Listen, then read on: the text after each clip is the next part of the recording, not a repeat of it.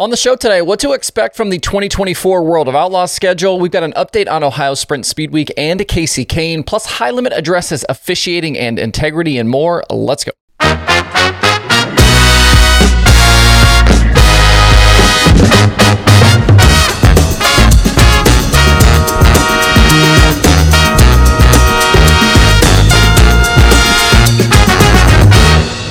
Wednesday, November 8th. I'm Justin Fiedler. This is Dirt Tracker Daily.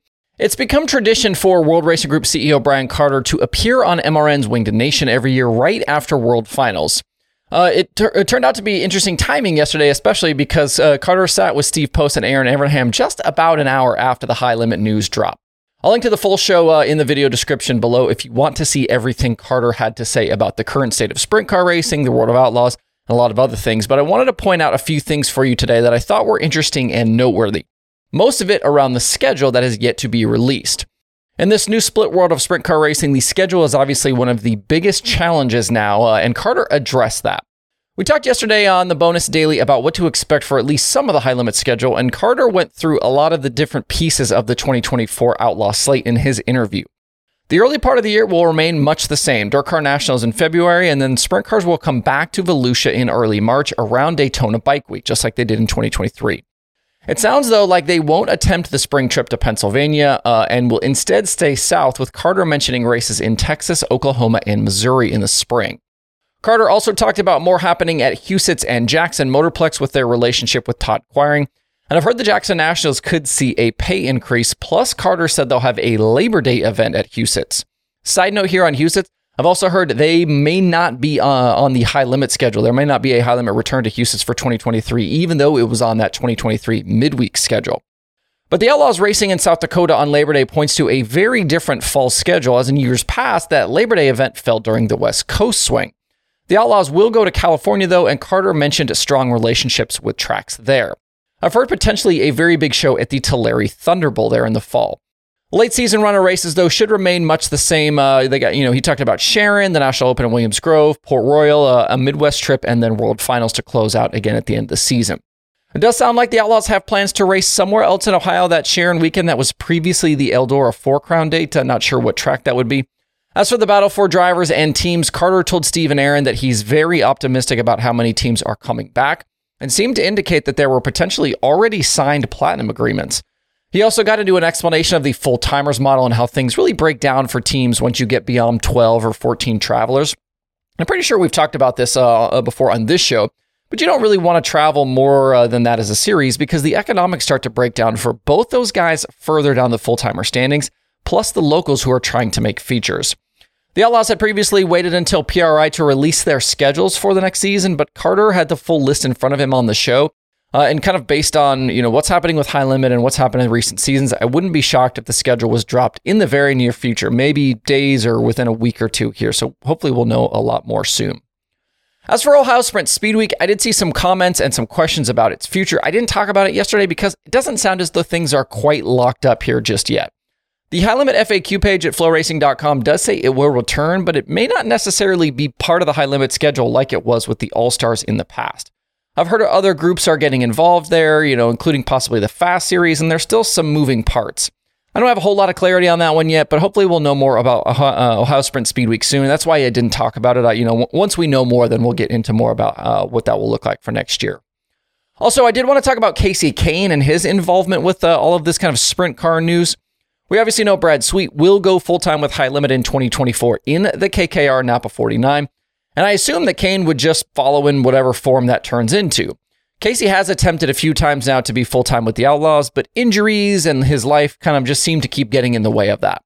I was told yesterday, though, that it's likely Kahne won't go full time with either series, instead, sticking to a pick and choose schedule for next year.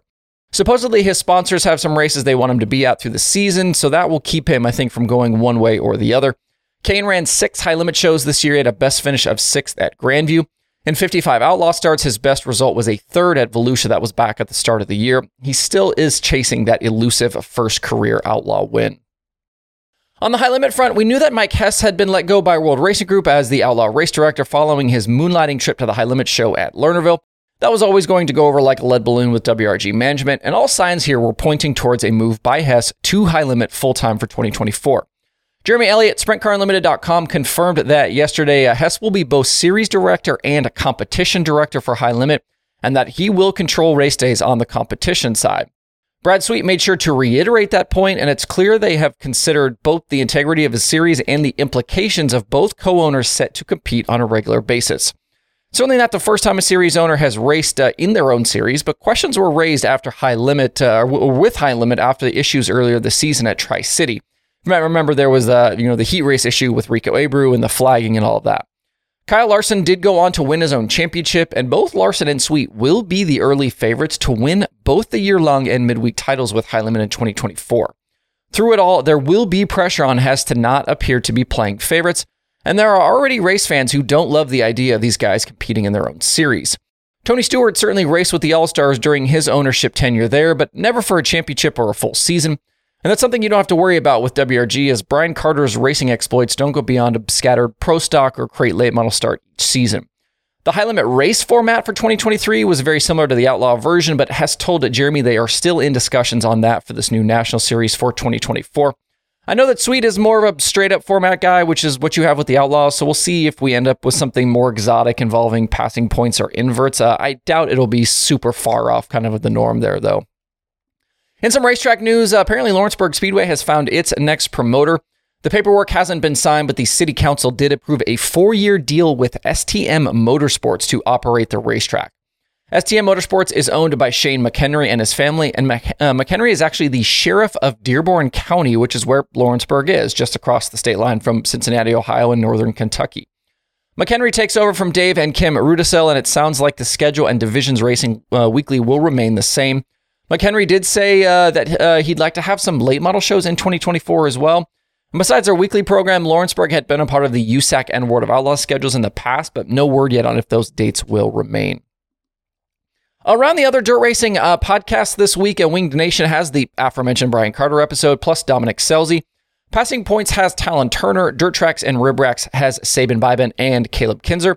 Hoagie's Garage has Matt Spees, Across the Groove has Ricky Lewis, and there are new episodes of The Dirt Reporters, The Dirt Nerds, Dirt Track Confessions, Dune Witch on Dirt, Dirt Track Weekly, and Turn to Terribles. If you want to see the full list of podcasts, the full list of shows, all the episodes, head over to dirttracker.com slash podcast. That page updates itself automatically as well, so uh, whenever there are new things posted to those shows, it will appear there. Uh, uh, that's it for uh, the show today. Uh, make sure to check out the streaming schedule, all the good things over at dirttracker.com. Hope you guys have a great Wednesday out there. We'll see you right back here tomorrow.